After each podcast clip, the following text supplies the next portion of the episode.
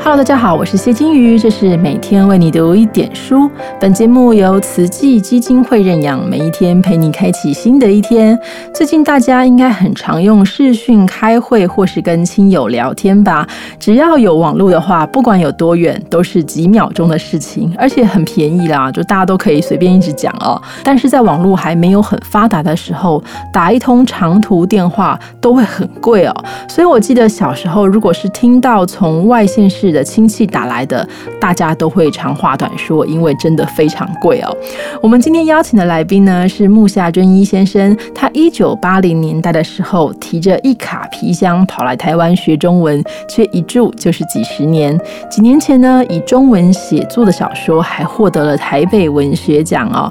目前经营一个非常有趣的 YouTube 频道，叫超级爷爷 Super G，可以说是一位非常跟得上时代的作家。不过今天木下夏先生要为我们带来的呢，是他的散文集《记忆中的影子》当中的篇章《岳阳电话》，一段既有着男子汉的辛酸，又带着深厚亲情的故事。我们一起来听一下《岳阳电话》。收到日本家里寄来的信，观音事件，来到台湾已经八个月，感觉上像是一眨眼。这是我第一次收到家人的信。这半年多来，没有和日本家里联系。从一开始，我住在林碧如家、彭辉明那里，大学的学生宿舍，换了几个住处，始终没有安定的感觉，而且每天都很忙碌。直到搬来这里，安顿好之后，我才写信回家。提笔时，脑袋一片空白。我在这里一切都好，最重要的是向家人报平安。他们收到我的信，马上回寄过来。信封上写着我的名字，一笔一画，一丝不苟，透出坚定的力量。信里的内容没什么特别。父亲说：“知道我一切都好就放心了，其他的不重要。”最后一句写的是“保重身体”。信封里还附上一件东西。严严实实包裹着，并且在两端用胶带仔细粘牢，很难看出里面是什么。将两端的胶带撕去，再慢慢打开，亮出两张日币一万元的纸钞。父亲知道我身上的钱不多，生活一定很辛苦，所以才会用这种方式寄钱给我。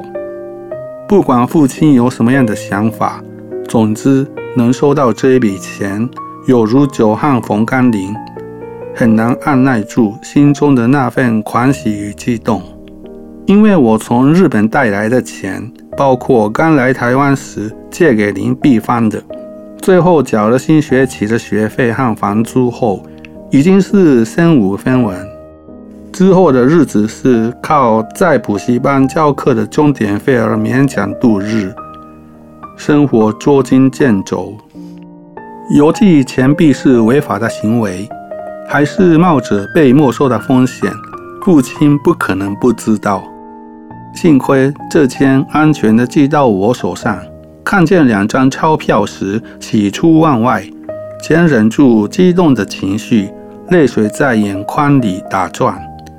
我感谢我父亲，他是父亲的心意。给予我强而有力的支持。家书抵万金，脑中浮现出这一句，这是此刻最好的写照。信封上我的名字，一看便知是我父亲写的。来到台湾，父亲没有提供任何经济上的资源，那是因为我没有和他商议，便自作主张决定这件事的缘故。念完大学四年，毕业之后求职工作，父亲以为我会这么做。在日本的大学生几无例外，选择出国或升学的人极少。大家普遍认为，立志当学者或大学教授的人才会去国外念书或继续念研究所。我父亲完全不能理解我为什么要出国。我仍旧照着自己的决定进行出发前的准备工作。虽然得不到父母的援助，但我有三十万元日币，那是我在日本时的车祸赔偿金。大约半年前，正当红灯变绿灯要过马路的时候，才跨入斑马线一步，一辆摩托车疾驶而来。我在本能的反应下往旁边一闪，不料身体还是微微被车擦到，结果倒在地上。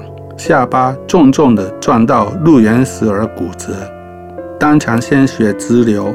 摩托车骑士急忙将我送医开刀。我上下颚绑着铁丝，什么都不能吃，也不能开口讲话，就这样痛苦地撑过一个月，下巴才算康复。对方赔给我三十万元日币作为补偿，这对我来说是一笔很大的数目。我相信一定是上苍冥冥之中的安排。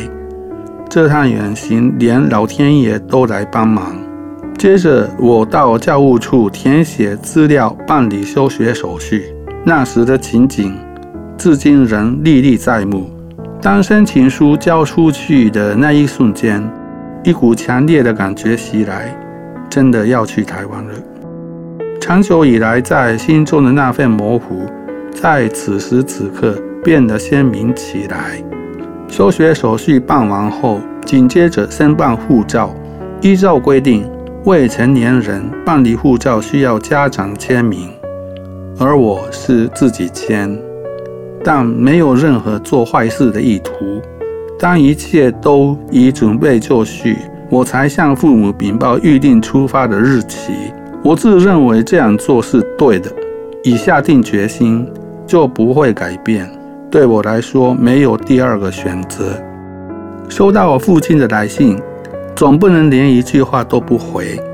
不管怎样，起码要向家人回报钱已经收到了的消息。心中一股强烈的力量驱使我写封信回家吧。但我更想听到他们的声音。岳阳电话费很贵。我想象着一边拿着话筒讲话，一边听见钱币往下掉的声响。还有一个很大的问题，我不知道岳阳电话怎么打。问国语教学中心的同学，他说岳阳电话可以从家里的电话打，外面的公用电话不能打。我不敢问房东太太能不能让我打岳阳电话。因为房东太太把电话拨盘用小锁锁住，形成只能接不能打的状态，连室内电话都不能让我打，更别说是岳阳电话了。好心的同学建议我第二个方式，到电信局去，听他说晚上八点以后岳阳电话费用比较便宜。我带着些许紧张的心情，一直等到晚上八点。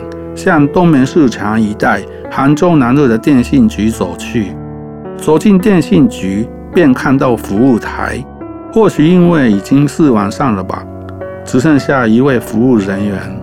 空荡荡的大厅，没有客人，显得分外寂静。索取岳阳电话申请表，把资料填好后，交给服务人员，便到一旁的等候区等着。等候区旁边有三个小小的房间，像是路边的电话亭直接搬到室内一样。讲电话大概是要到里面吧，我猜想，有一种西洋老电影场景的气氛。三号。不久，服务人员喊了一声，在他的指示下，我赶快进入三号房间。密闭的空间里，加强了紧张的感觉。眼前的电话，铃铃铃，突然大声响起。拿起话筒，电话那端发出微小的声音。是的，是父亲的声音，真不可思议。喂，原本准备有好多话要讲，这时却什么也说不出口。钱收到了，好不容易挤出这句“附带一声谢谢”，和父亲谈了一会儿，说了什么连自己都不自觉。好了，爸，电话费很贵的。说完，我挂上电话。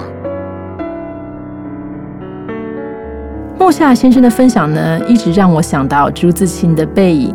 老一辈的父亲大概都不太容易把爱说出口，但对于出外的孩子总是牵挂的。身为北漂仔，我也有一段日子很长没回家了，实在是很想念家人哦。当还好，现在视讯不太用钱了，所以中午或是晚上休息的时候呢，不要忘了给你的家人传个 line，问问他们的近况好不好。尤其六十五岁以上的长辈，可能开始准备要打疫苗喽，所以要多注意他们的身体状况哦。